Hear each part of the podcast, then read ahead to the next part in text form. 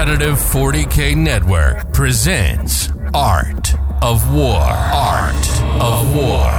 Strategy and tactics. Discussions with the best players on the planet. On the planet. With your host, Paul Murphy, and expert coach, Nick Nanavati. Hello, everyone, and welcome to another Art of War podcast. You may have noticed, but this is not Paul Murphy. I am Nick Nanavati, and today I'm double dosing as both your hostess with the mostest and your subject matter expert. Because today we're talking about a faction so near and dear to my heart. We are going to be talking about the one, the only chaotic demons. Today we are going to be joined by a guest who is one of my favorite people in Warhammer. I've only had the pleasure of playing him once, and he kicked my ass so hard that people still talk about it. We met once at Charity Hammer last year in 2021, and man, what a great time that was. Today, I present to you Tanner Hebert, long-term demon player, two-year playing competitively, only pretty much exclusively plays Chaos Demons and Chaos Space Marines and things of that nature. Let me tell you, this man knows the ins and outs of the janky Chaos goodness, and we're going to walk through this episode today to talk about in part one of this two part show. Part one, we're going to break up our format a little bit. Part one, we're going to be talking about what is good in this Demon Codex. A very candid discussion. I know we've done a couple Codex reviews on our YouTube, and uh, Down Under's got one. And, you know, those are all awesome. I implore you to check those out. But today, Tanner and I are really going to try to get into it like what his ideas are, what my ideas are. I think we're in different places. We're going to try to converge a little bit. And then in part two, which of course is for subscribers only. So if you're not a subscriber yet, what are you doing? Go get all that goodness. You can do it on our Patreon, our website, or our YouTube channel. That's where you get the second half of this two part show. We'll be building a list from the ground up in real time with you together. Not only will you walk away from that podcast with a uh, hopefully a very good demon list, but you'll also get some really key insights into how exactly it is top players go about building army lists, the discussions, the conversations. Toss this unit away. Let's put this thing in. Super exciting times. Tanner, how are you doing, my friend? Good morning, Nick. Thanks for having me. I am super pumped. I've been playing nothing but chaos for the last since I've taken the game seriously, and uh, demons have been pretty bad since midway through eighth edition. So it's nice to have some new rules. I know. Seriously. yeah, I'm pretty excited about it. Well, how are you feeling? Because like honestly, I've been super down about the the old Demon Codex basically since it came out in eighth edition. In the last four years, we've been stuck with it.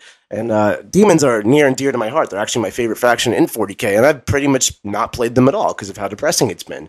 Have, have you been riding out the struggle bus playing with them? Are you excited for this new codex? What are you feeling? Boy, I let's see. In eighth edition, I played Vessel's List as my first good list. Jim My very first list was uh, Exploding World Eaters Rhinos that you could warp time back when that was good, and right after that, it was Plague Bears and Demon Princes, and that was pretty tight. And then since then, it's been pretty hellacious. There hasn't really been anything good to play out of a pure demons list.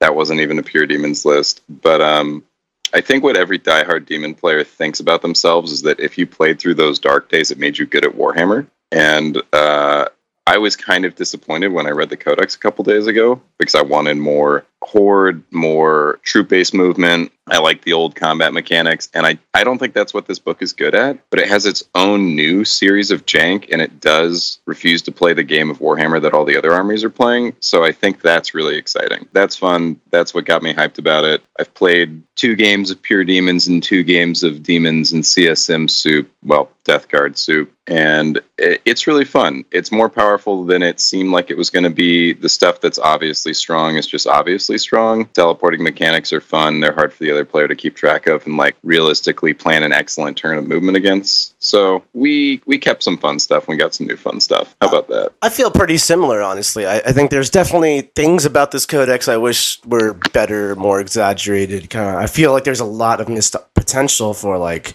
this could have been really cool. Uh, a great example is like the unit sizes even are just like you take ten dudes. That's that's what you get. But I don't want to just be doom and gloom about the codex because I do think between the warp storm, the deep strike mechanics, and just like the uniqueness to the feel of the codex, I think there is a lot of room for uh, unique player skill expression. Yeah, I think so as well. Um, let me let me real quick say three things that I'm a little bit either concerned about leaning on or disappointed in, and then I can be positive about all the rest of the Okay, stuff. let's get it out of the way. I love it.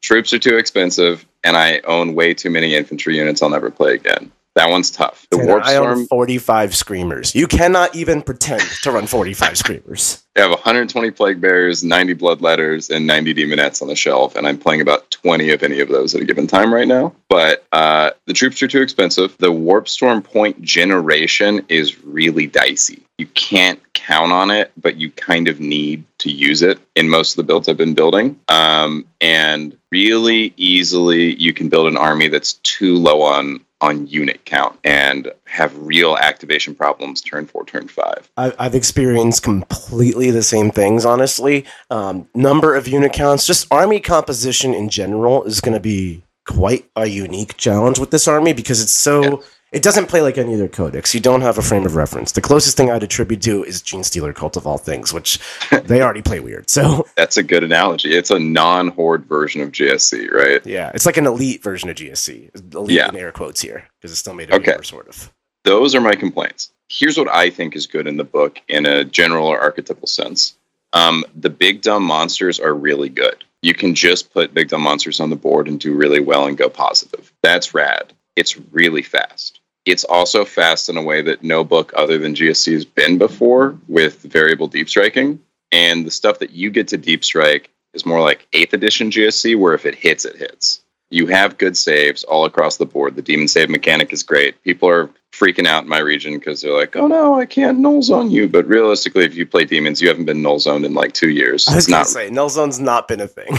it doesn't exist. The only thing that it's better against are hammerheads, and it's like that's tight to get a save. But it is nice that because if you're building big monsters, hammerheads are like immediately the thing you think of that just dumps you. And honestly, it doesn't just Yes. dump you. Big deal. yeah, I am three for four on rolling saves against hammerheads right now, and the one that went through almost into the game. So it's nice to get a save. Um, you have really easy access to minus one to hit. And if you want to play big dumb monsters, you can play four that are T8 or T7 minus one to wound. So like So what big dumb I don't monsters know. are you considering? Like I, I I'm not one to enjoy the big dumb monster list. I like way more flexibility when I play, but I think a lot of people care about the big dumb monsters. So let's Yeah, okay. Well, I've played two games of Belly, Two Thirsters, and the Keeper, and it was shockingly good. really I just put it on the board a- 'cause- not the ones I expected you to say. What was the loadout you had on these things? Yeah, well, okay, so Be'lakor is amazing, right? Do we need to talk about why he's good here, or are we assuming our listeners have read the stats? Um, I, I think a, a very like 30 second brief summary of how awesome Be'lakor is for those who maybe don't play demons but are trying to learn about how this codex works, and then then we can move on from that because he's been talked about to death. okay, well, de- defensively, he's minus one to hit. He's T7, he's minus one to wound. You can't re-roll a hit against him. So he's better than T8, which is fantastic. He moves 12 and he flies, and he doesn't degrade poorly. It's,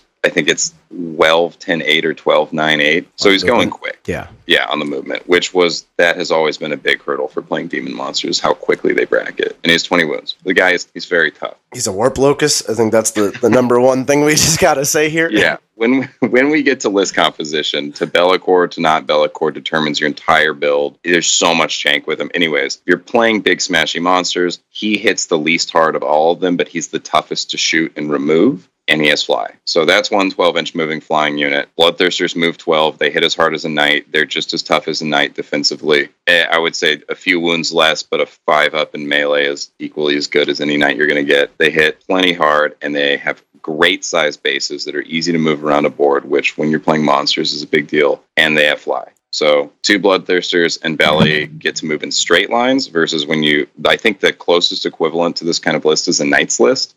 They lose so much movement moving around terrain when you play player placed. Like you know how easy it is to make your own deployment zone impossible for knights to Even navigate. not in player place. Like the way in the war room we often teach how to play against knights and big dumb monsters and vehicles is literally just move block, move block, move block, and isolate. Pick one off at a Right. time, that kind of thing. And being This fly is- keyword solves that. It's so much harder with fly keyword and they're all characters so you have heroic problems. And then the keepers move base 16 and you can have a keeper they're innately minus one to hit now and you can have one that's minus one to wound at t7 which is again better than t8 so that build has 80 t8 or better wounds that moves three of them in 12 inch straight lines at you independent of terrain and one that is equivalently the same because it's going 16 and on turn one there's no reason you don't advance all four of them into the middle of the board. Say your turn have nothing exposed you don't try and hide And if they don't clear you in that turn, it's kind of GG in a lot of games. So th- this is not a monster build where you would deep strike your blood your bloodthirsters and keepers off of Be'lakor for warped locus auto charges. You're just like, here's my stats, I'm running at you.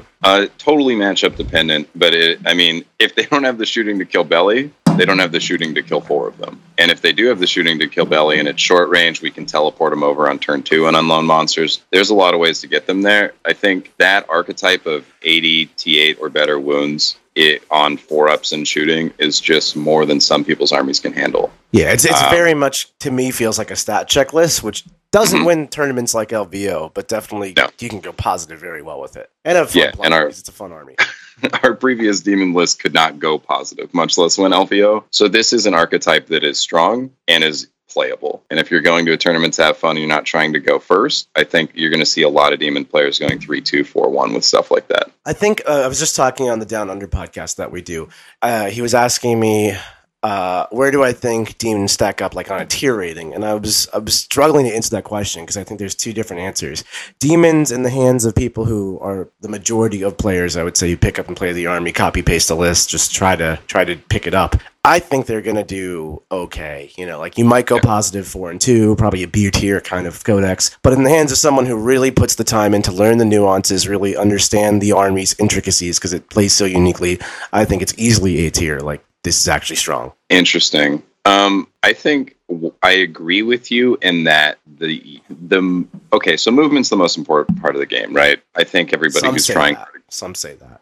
you've been known to say something uh, something like this. I tend to agree. Demons create a unique movement situation for other armies that n- nobody's used to and certainly hasn't been solved yet, which is if they build a pressure based list, which I think the best demon lists are going to at least have a pressure threat. I don't think you can play a passive demon list and unless maybe you go into all Nurgle and just say you can't get primary and play like a Sigmar style Nurgle list. Completely. Um, I think that's a build where you run like a ton of Nurgle things and you mess with their actions. You, you increase your obsec, you decrease their Yeah. number of models, and it kind of writes itself as far as I'm just sitting here playing mission at you. And I find that very uninspiring in how it's done, but it is a good build, I think. Yeah, I think there's a good build in there. I haven't written that one to a point that's satisfying to me. I think every other build is this weird combination of it can run at you if you can't stop it from doing that. If you move to screen the midfield, you give things that are fast charges. If you stay in your deployment zone, demons will deep strike in the midfield but close enough to you if you want to be in any relevant place. They're still hitting charges on sixes and sevens. And people aren't building 8th edition lists where there's like 40 screening guardsmen anymore. The stuff that people put on the table is valuable, and they rarely can afford to lose it.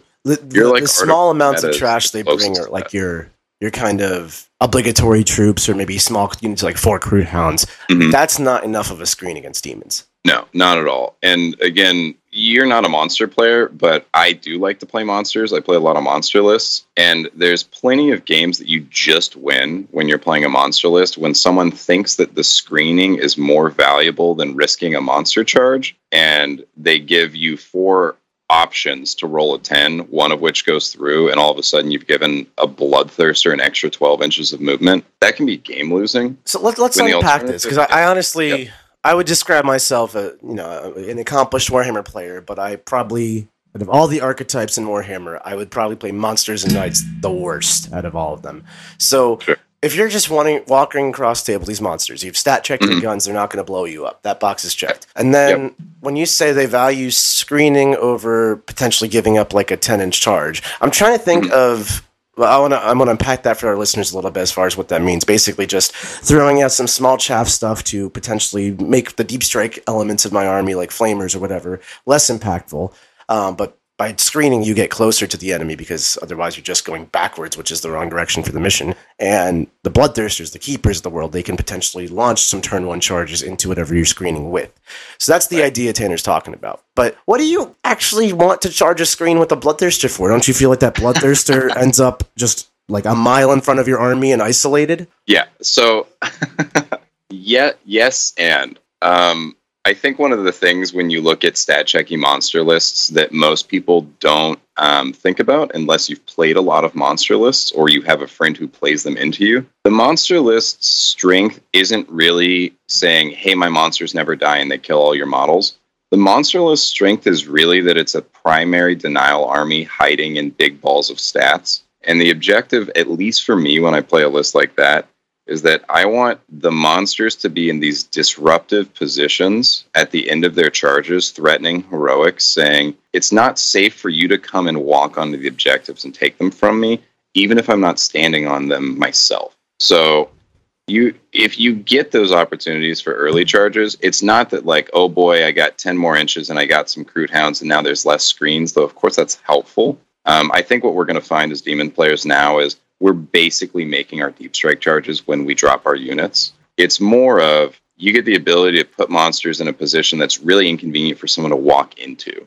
Um, and because we're playing this coin flippy T8 game, the other opponent better kill the thing that they shoot at or have the combat units allocated such that you've set up the rest of your monsters for more advantageous damage output. But I think that manipulating where someone feels like it's safe for them to move into is the real value of big monsters. Usually makes them deploy too defensively to score well. You get to allocate in your damage, which is very limited when you're playing monsters, into the things that are real threats and be disruptive about where people can move before they're getting bumped and heroic. Then it becomes this whole big cluster. With the monster style army, like you said, you, you have very limited damage options. You have four Mm-hmm. activations of close combat, maybe a couple psychic powers. So you have to Yeah. be very picky, choosy, deliberate with what you kill. How do you make the call of focusing out the things that are going to kill you, like their anti tank weapons, anti monster weapons, Mm-hmm. versus like these guys are standing on an objective and they need to die?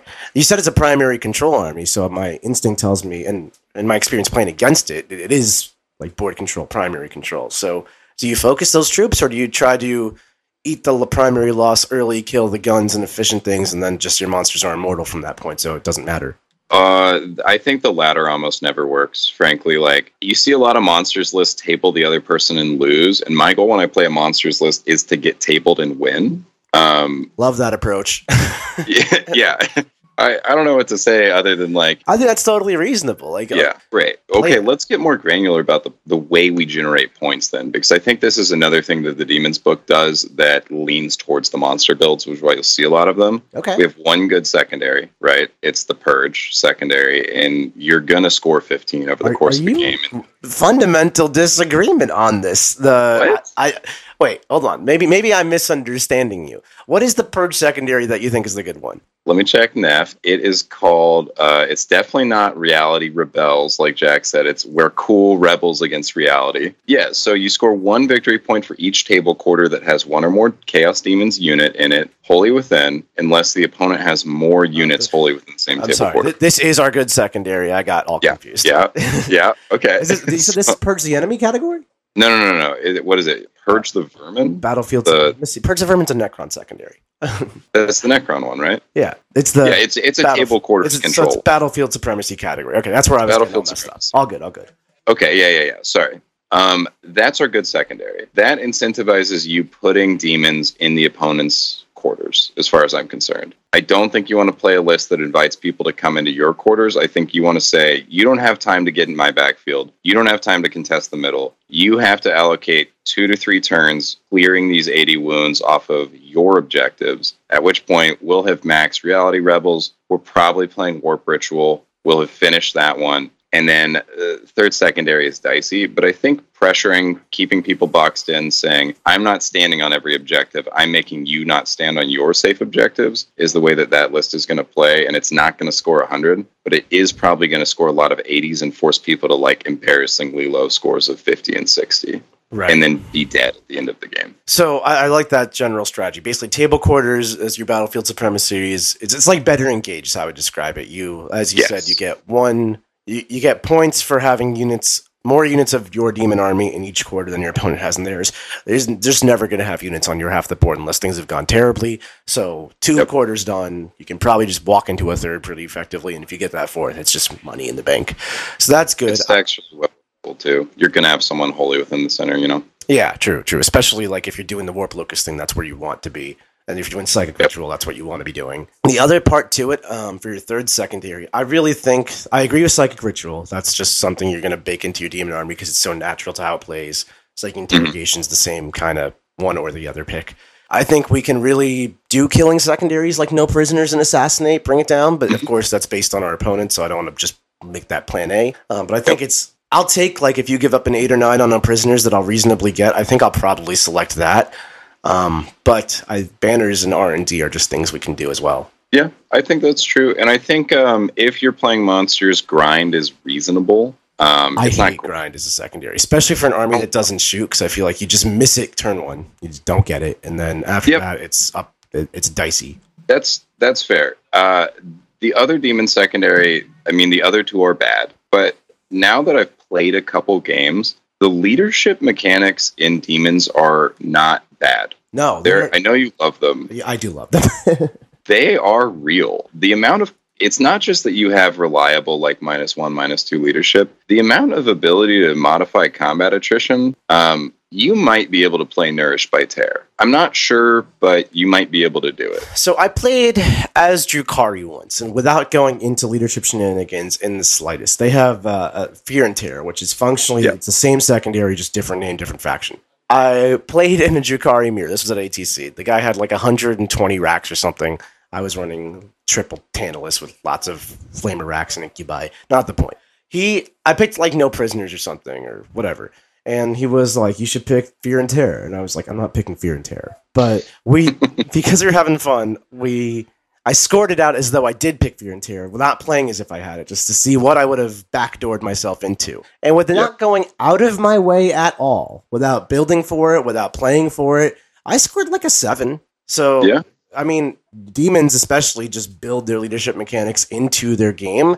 So I think Yep. absolutely versus like armies that have infantry units that do have morale to take, you're not making the plan your army is running away, but like you get a unit to run away and get like two or three guys to feel combat attrition, boom, that's points. Yeah, and now I don't want to get too excited here, but I'm rereading the secondary, and it says each time an enemy model flees the battlefield, score a victory point. That's just the one guy who fails on morale check, right? It's not combat attrition. I thought it was the combat attrition. I if it's combat attrition, this secondary might actually be excellent because there's going to be times when you're minus three combat attrition and you hit one guy at minus three leadership or you kill three guys out of a model and you might spike this for like if it's combat attrition I, i'm kind of taking it all back i've seen a lot of things fleeing in my games I, I, I don't want to. I don't want to get married to the idea that it is combat attrition. I thought it was, but now you're making me second guess myself. I do believe it is. Um, I think it's another one of those like in the right scenario secondaries because like the Yeah. example I used was against 120 wracks. People are running away in this game, so and that, that that's how I played it in that game with the guy who told me to take it. So it's kind of part of why I'm like Yeah. combat attrition. But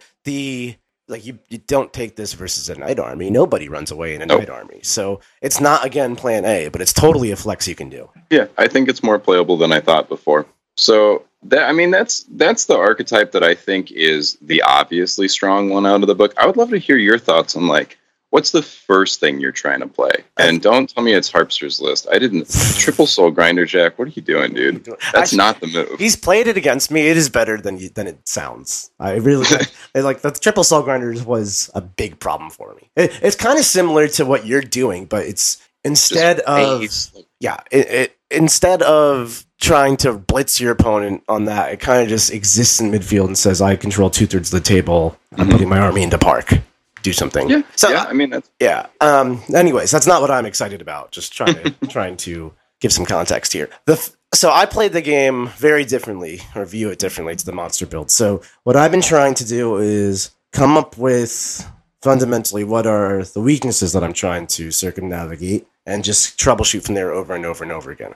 So the first thing I look at when I see the Demon Codex is the obvious build to me is Be'lakor's broken. So sure you know, he's 420 and he's a design choice. So if you don't build a Be'lakor list, like you will have, you will end up in a different spot in this conversation to the one I'm going to take you. But if to me, I think Be'lakor is such an easy starting place, and it, it'll allow me to explore all the different stuff a Demon Codex can do because it encourages you to play every god a little bit. So I want to start there, get a feel for it. do you want to talk about some belly combos while we're on them I mean, we, we should, right? what's your two favorite things Be'lakor can do My two favorite things Be'lakor can do. I I really like that he can benefit from any warp storms. So, like one of my favorite, and we'll get to this in my list design concepts. I really like trapping people in close combat to avoid being Mhm. shot, and Be'lakor being corn can just be like four up, you don't leave. And if you have enough corn units, like a few bloodletters and Be'lakor charging a variety of things, a four up is not reliable, but like five four ups, one of them will hit, you know? So you can Yep. tag a lot of things. Now, part of the challenge to that is tagging so many things means you get punched back, unfortunately. But uh, Be'lakor doesn't really care about being punched back. He's pretty tough.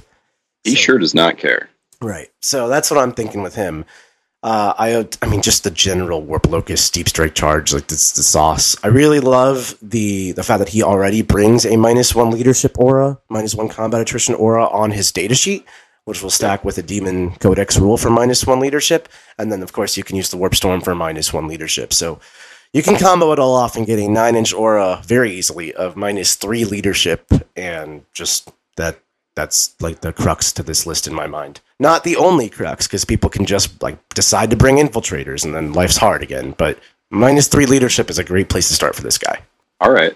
Can I contribute my two Please. favorite Please, Be'lakor please. things? Yeah. I think the I know that it's going to be seen in the Pac Northwest because I'm going to play it, but and we're calling the list Big Belly's Big Belly. Be'lakor in the backfield, outside of everything but Hammerhead range, teleporting with the Tzeentch character drop, turn two, I and disgorging your entire army. That is just going to beat a lot of people. Yeah. I think that to me, that's just like a trick he can pull off um, where he just deep strikes in and then warp locuses and goodbye army i love it because like you said some armies you you want to run across the table with them some armies you want to put them in the backfield and teleport them it's it's really a generalship army and how an approach Yeah, I uh, that I think is my favorite trick because I really, when I build a list, I like to look for what are two or three things I can put in this list that invalidate forty percent of my competition, so I don't have to worry about those games. And it's like if you didn't bring infiltrators and you do lose to Be'lakor teleport, if that's in your list and you have a good thing to put in his belly, almost half of your games are already solved. I think the other favorite thing about about Be'lakor, and I know I've heard people talking about this, is flexing into the Nurgle psychic discipline if you're playing a list that isn't going to be handling him well in combat already, or is going to try and handle him in two rounds of combat. It's like shockingly strong. nurgle's right you're But- saying just give him every power let him run in Yeah. yeah i also love that nurgle has very techy powers which i don't really want to include by bringing in a nurgle herald or something i'm thinking like remove obsec or minus one toughness but Mhm. Be'lakor just spending a CP to just know it in the moment, that's that's sauce. I like it. It's very good. Okay, but I interrupted you from your your initial list. I It's would okay. love to hear what you're trying. So I'm a big fan of flamers. I think they're obviously strong. Um, Yep. I, I've tried them a couple times, and I'm pretty sure, like stats per point, you just want to run three. Now you may have find better things that work with your army, but like they are so brutally efficient at what they do that three units is just saucy. Mhm. Um, I think you. I think for me in this style, I pretty much have to run a Herald of Tzeentch in some capacity. Um, that way, I have access to the plus two the hold your warp storm point spell because I, I want Yep. to re- use warp storm effectively, and you can't just rely on eight dice trying to get forced to do it. Yep. Um, you'll also get access to a damage spell that is good in the form of uh, Very good. I forget what its name is. The nine dice roll fives, you do mortals. The just makes T Sun sad spell. Yeah, better firestorm. That's the, that's what it's called. That's what it's called. Um, so I think that guy is just kind of in the list. Uh, I like a unit of pink horrors to just be your backfield. Like it gets bigger, people shoot it, it doesn't work. You can really do some shenanigans by having like one guy on an objective, then split to continue growing. I think that's fine. From there, I like like an infernal trapturus or two. Um, I haven't built this list. That's part part of what we're doing in part two for all you subscribers. But the Infernal Enrapturess really allow you to have multiple warp loci, and then if you have a, a fairly large amount of demonettes or things like that, you can you can really have different places that you can deep strike in. So for people who get clever and, and bring like a singular infiltrator unit, like you know, like that can be in one spot. I'm gonna put three spots here. Um, bloodletters I think are mandatory because one, you can make them hit very hard, and demons do actually struggle to kill really tough targets unless you bring your bloodthirsters and things like that. So Yep. we definitely need to hit stuff hard, and with buffs you can make them kind of crazy. And then of course the trapping combat I think is a big like that's that is how I plan to beat Tau straight up. Like like armies Yeah. that just shoot, I just want to trap them in combat. I think that's better than trying to get yourself into a shooting war. And that's pretty much where my build archetype is going. I'm going to try to take Be'lakor and a couple warp loci, deliver combat to your face, and then make you pay for it. The the thing that's going to stop this, of course, is the infiltrator problem and people who don't care, like Blood Angel armies, like bring it, charge me. I don't I don't care. So I think you need enough of an ability to have a ground presence that you can actually just play 40k the normal way, um, where we kind of trade and jockey for position and things like that. To Jack's point, that's where Soul Grinders actually kind of contribute because they're durable and wander around the midfield pretty well. Uh, I've seen people try Beasts of Nurgle to good efficacy here, like they're just kind of chunky. I actually really want to get your opinion on Beasts of Nurgle in just a second. Oh boy. Let me Yeah. let me finish this diatribe. So the beasts, I think, do that well. Um, I really like the Tzeentch gun line. Actually, three exalted flamers, three units of flamers, and maybe some burning chariots. I got shot by that. I was so brutally impressed. Like it one shot a bloodthirster, just the six of those. So- Interesting. so uh, that gave me a lot more respect that. Of course, that army is challenging to make work because you want to get within 12 and 18 inches and then you're allergic to close combat. But I Oh. think that's like the challenge, right? So you can supplement it with combat. So you bring your guns to bear. You can screen with horrors, which I think is really interesting here.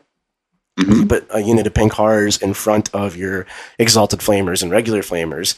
People want to shoot your horror screen to clear it so they can charge your your good characters and whatever, and your screen gets larger. They charge your horrors, your horrors are all going to die, but they couldn't physically charge your stuff you care about. So Interesting. I- I've No, not. I gotta tell you, put- I feel totally the opposite about that particular microcosm. I think that because we don't have access to fall back and shoot, at least not in an easy way to do without doing like a Be'lakor teleport out, I like the flamers as screens because I don't want to get them bumped. I don't really care if they die. I look at those things as if they're just a damage tax and say like they're going to shoot you, and if you want to charge them, they're going to shoot you again. I, I They're not pistol anymore. They're assault d6. So between the uh, the Be'lakor Shroud Step thing and the ability to pick up a character for one CP and just put it somewhere else for your Tzeentch, I find like you, you don't. They just do not stop shooting. It's kind of like yeah, you could bump everything and not everything gets to shoot, but bumping everything is is a very tall order unless I put them all like base to base next to each other like sillily, and bumping a little bit is very ineffective. So if you're spending movement resources and just effort trying to just tag me a little bit, it won't work. And that I think is really powerful. It's kind of like Tau in that regard. Yeah, fair enough. Touch all of it, or it's not enough.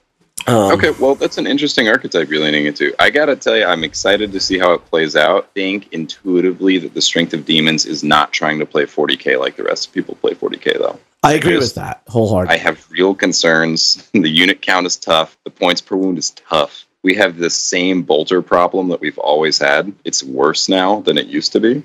and Um, it's just not be shot by bolters wherever possible. Like, I am not trying to lean into let's test bloodletter durability or plague barrel durability versus intercessors. No, I don't want to figure that out. Yeah, this is one of the first books that's come out in this edition where the comparison to an intercessor is actually unfavorable in a lot of situations. Uh, where you're like, man, I have these invulnerable saves and I've got cool, unique weapons, but if five intercessors run into my 10 dudes and just shoot and punch me, almost any type of my dudes will be dead. So I don't want that interaction at all. I'm leaning way more into the the ability to make good deep strike charges. I do take your point that if people start playing Marines again within like infiltrators, it will be a problem. I, I just don't see I don't see that happening in the. in the I, I think it today. happens if demons start doing well. Like it's cause and effect Yeah. there. So I'm I'm trying to get ahead of it a little bit, but maybe unnecessary at this point. Um, I, I want to bring us back to the, my my other question though. Like just generally speaking, those elite models, Beast and Nurgle, especially because they're brand new in profile, but fiends, fleshhounds, seekers, screamers, blood crushers, all those jazzes. What what is your take? Oh yeah. Well, let me get hype about this, man. Like everything you just listed used to be trash, and now most of it's pretty good. Um, Yeah, they I'm actually did playing those things one- like some good.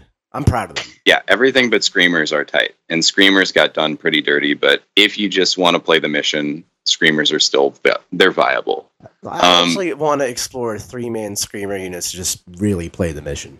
Yeah, I'd love if you would do that and then get back to me on how it works, so I don't have to do that because Okay, I okay. think I'll- they're bad. I'll add that. To, I, I, I, I'm not sold that this is good, but I think it is worth putting it on the table. Definitely give it a try. I love beasts. Uh, I don't think a pack of them is good unless you're playing all Nurgle, but I think one of them is fantastic, or two by one is really good as well. In my head, a beast is now what three Nurglings used to be. Um, better in some ways, worse in some ways. So what is I'm the holding job my backfield of, with of a beast of Nurgle? Like you're holding your backfield, but they're not OBSEC and they're one model for the purposes of like anything can contest this, and they don't infiltrate. So I feel like they're very different to Nurglings. But yeah, um, they're similar in my head in that I put them somewhere and then I can forget about them, which is what I used to do with Nurglings a lot. Um, they don't want to be exposed to direct fire. They do want to be exposed to five Space Marine shooting. Um, their heroic is really irritating if someone's doing the stuff that comes up turn four, turn five a lot, where you're low on resources, and they're like, "Man, I'm going to park this like four wound hammerhead away from combat on your objective to be a little bit irritating." You're like, "Okay, great. The beast intervenes, and now you're taking a shot that I don't roll two sixes or what have you to hit." I think they they have that good late game role of they don't die to the scattering of stuff that's left over at the end of the game. I think they don't die to indirect very often, which is great. We have a, a decent amount of Chaos Knights up here with Havocs just trying to plink away your backfield stuff. Mm-hmm. Um, and they're a lot cheaper than any of your troop options. I don't like pinks because they're so spendy. I don't want to spend 150 points to hold my backfield when with player placed I can put a wall in front of a beast and pay 80. Um, that's kind of where my head's at on the beast. I think they're great. I, I, play a lot of solo spawn in my CSM lists. I have a lot of lists with solo spawn or MVPs. You know, everyone knows about the solo post spawn. Great, yeah. Spawnathan should be in every list. This is just the new Spawnathan, as far as I'm concerned. You don't think he's has... too spendy at 80 though? For like solo spawn at 23, who cares? But solo oh, yeah. spawn for 80.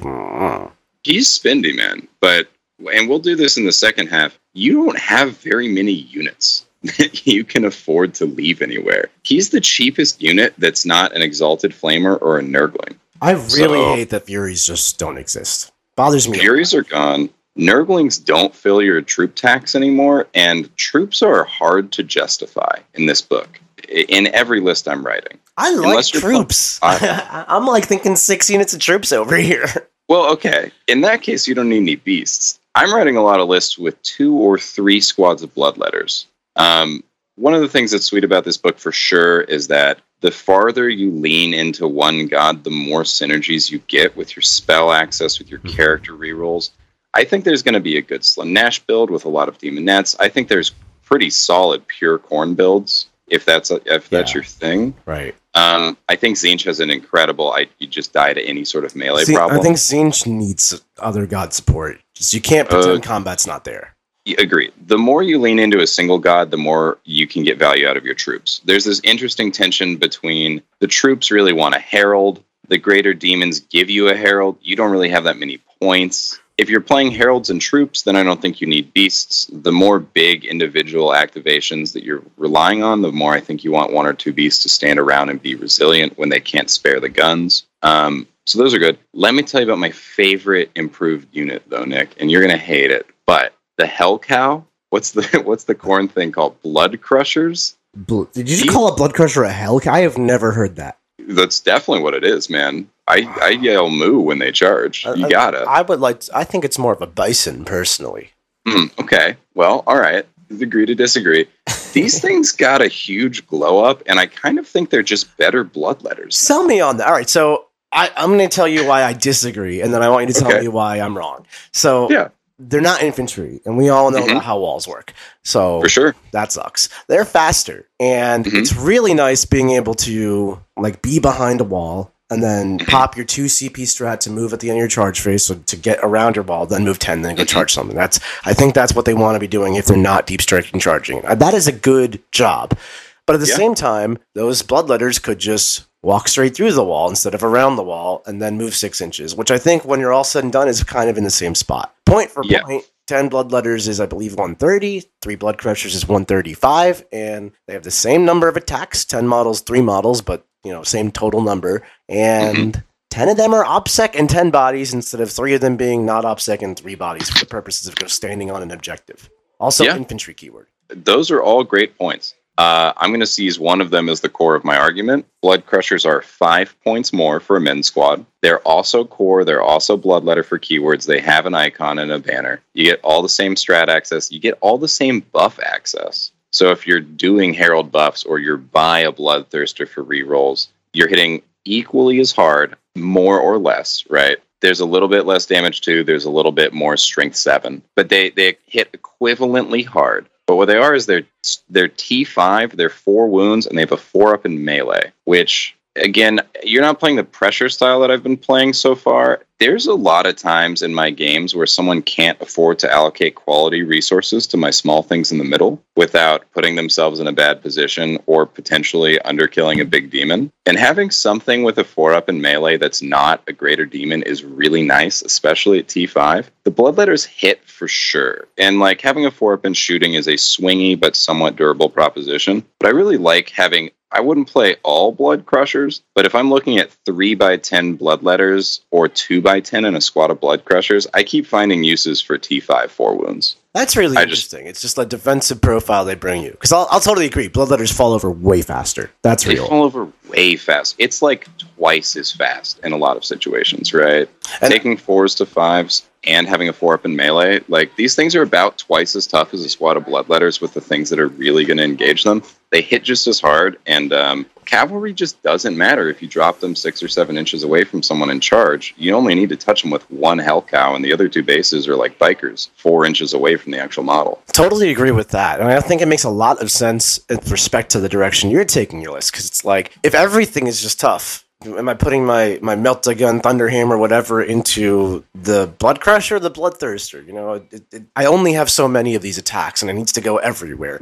Whereas, like, Yes. if you mix the profiles, you have these super durable monsters and you have these 60 infantry that are toughness 3, toughness 4. It's like, I'm not. Target priority is too easy in It's that too case. easy. Bolters go into bloodletters, hammers go into monsters. Not not just bolters are worthless. Hammers go everywhere. Yeah. So I've been liking the Blood Crushers. Uh, I think Fiends are, in, or sorry, let's stay in Khorne. Fleshhounds also slap. They're great. We I, have am under impressed with Fleshhounds. I think they're good for their denies and like the general like price point for what their role is. I think is fine, but I'm not Mhm. impressed by them. They're pretty okay to me. Interesting. I think that they move 12 and they have Beast and they're damage 2 on the charge. And that's enough for me. That's enough. enough said. I won't argue anymore. That's that is fair. I'm not trying to talk shit on them. They're they're Yeah. fine. Uh, I do think there's there's a, a weird problem of like how much do you actually have on the board in any given matchup based, because you could reasonably deep strike half your army in a given game. It's nice to have things that can hide behind a wall and then go be behind another wall in the next turn reasonably. well, to me, Um, that is exactly the role of the fiend. Um, to like fiends are like better flesh hounds in my mind. Yep. Um, yep. Which I'm glad you kind of asked. It started with fiends, and then went to flesh hound. Let's just hop right on over though. Yeah, okay, I'm scrolling down to fiends. Uh fiends are better flesh hounds. Sure. I'm in. If you don't need the like weird extra psychic deny, Even then, the fiends are great. Even then, the fiends have the strat for minus two to gas, which is not as good as just three up. The Nah, top doesn't work. It's not as good as a It does do Yeah. Um they hit equally hard, more or less.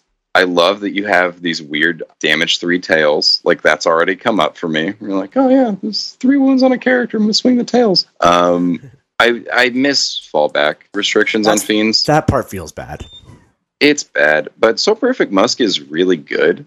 Fiends make me want to run a Slaanesh character to put Feel No Pain onto them or to give them. No, Do you think that's too far? it's too far. It's too Losing Feel No Pain on the keepers is a huge problem, frankly. Like it's, yeah. it's a big hit. I don't think it's even worth bringing. I haven't written a list where I thought it was reasonable because our the most wounds we're packing into a squad is like 12 unless you're going to play a six-man fiend squad and there's still T4. Oh, I was running a So- six man and tossing Feel No Pain on and just letting it go, pretend to be a Death Star. I have not put this on the board, so when I said I was running, I was thinking. Yeah, it, it might be there. I think Slaanesh gets the best benefits of playing largely monofaction because their psychic tree is like the best in the book. I think it's better than Tzeentch. You like It's Tzeentch? I, I think theirs is all dicey. Like um, like I don't know if this is gonna work. It could. It could be awesome. Yeah, the casting values are a little bit high, but the fact that you get even more leadership shenanigans is really good. They have, I mean, Hysterical Frenzy is just better than it used to be. You used to pray for like an eight to fight awkwardly in the psychic phase if someone stuck around in combat, and now you just on a seven add plus one attacks and exploding sixes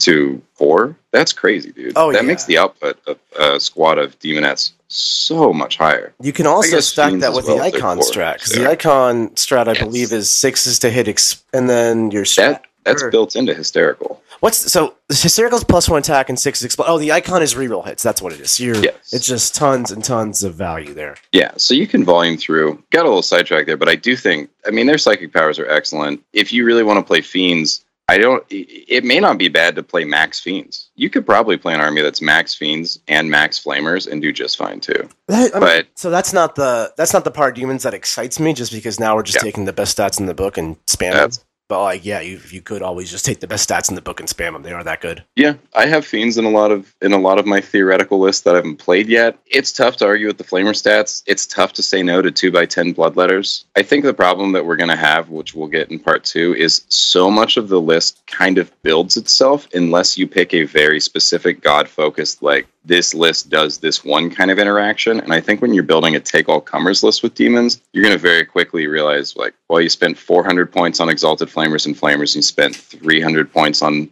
two bloodletters plus one troop, and very quickly your list fills up. So I I don't know if that's a weakness or a strength. It's good that there's obviously good units in every god. It's tough when you want to start looking at like, do I take one chariot? Do I play one beast? I don't know. These are not as good as spamming flamers. That's the reps thing, I think, coming in right there. Like, you really need to put the time in. Like, I remember back in seventh and sixth when I played demons like religiously. The Mhm. the random one of text that I actually ended up taking by the time I was like really proficient with the codex made no sense to the outsider looking in. Made perfect sense to me, and I, you only develop that through repetition. I agree.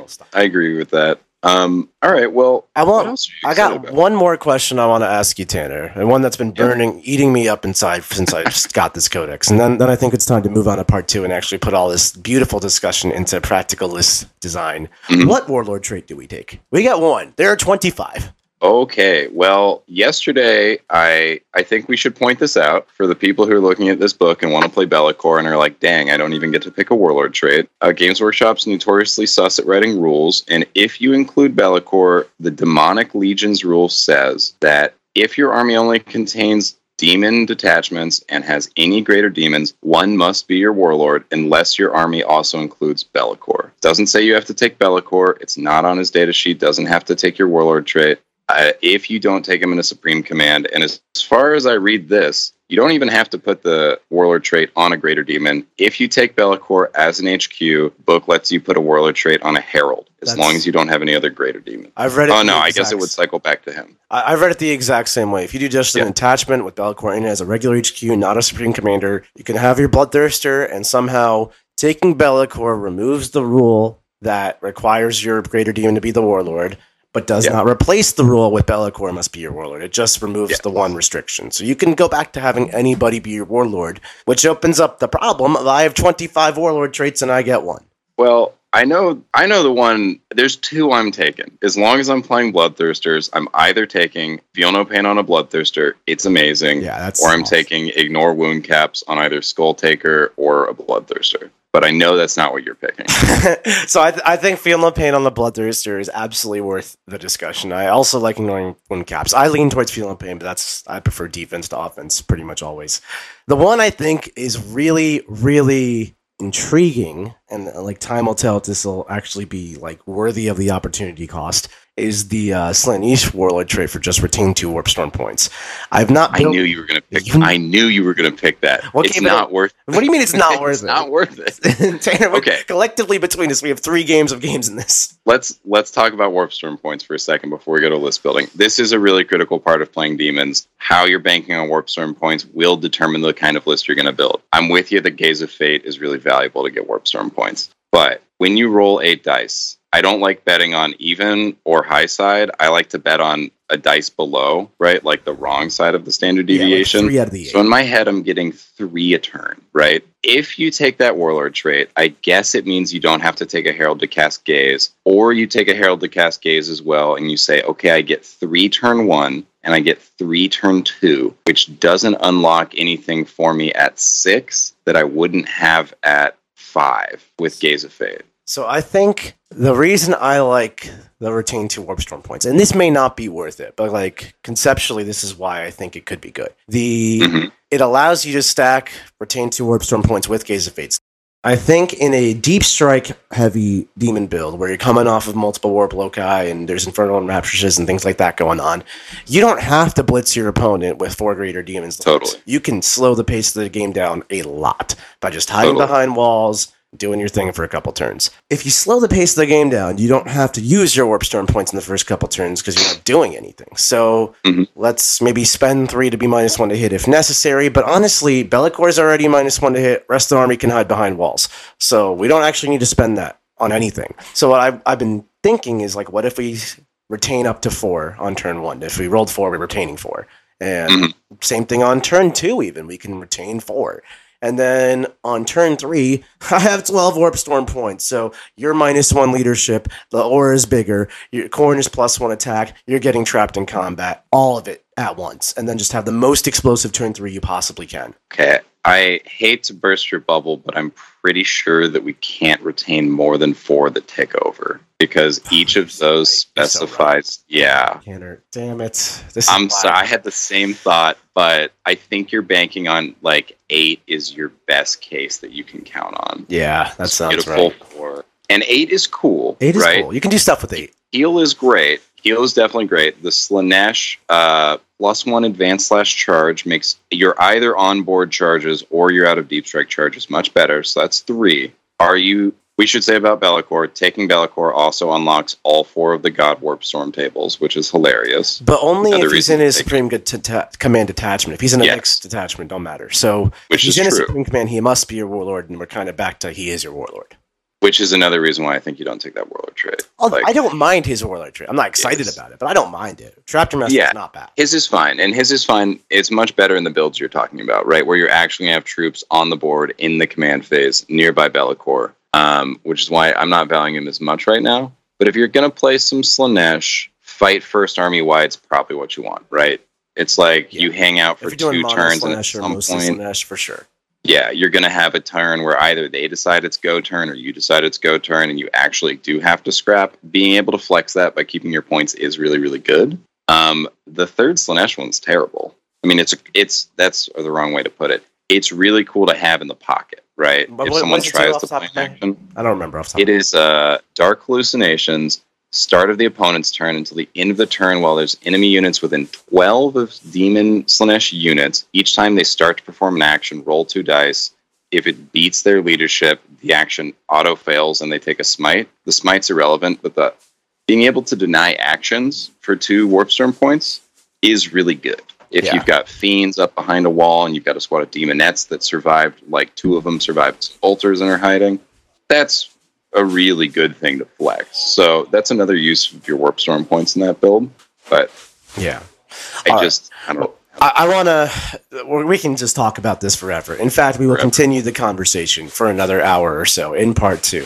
So, for those of you who don't know, this is part two. This is part one of a two-part show. We're about to hop on over to part two. That is for subscribers only. You can get access to it uh, via subscribing through YouTube, subscribing to our website, theartofwar40k.com. Which, depending on your medium of listening to this, there may be a link right down below.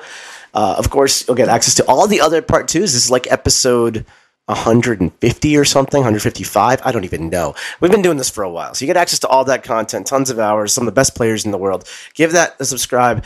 Even if you're not going to join us for part two, it's okay. I still appreciate you and your support. Leave us a like. Leave us a comment if you're listening to us on YouTube. Subscribe to the channel. Our ability to keep producing this content really depends on your support. So thank you so much for the support you've given us. Keep it coming. Means the world to us. And we'll catch you later for part two. Tanner, you've been an amazing guest. You've been a pleasure to talk to. I've had a blast with this conversation. Thank you so much for coming on. thanks very much, Nick. Thanks for having me. Like what you just listened to? Check out Art of War Down Under and Art of War Unbroken on the competitive 40K network. The Art of War 40K.com.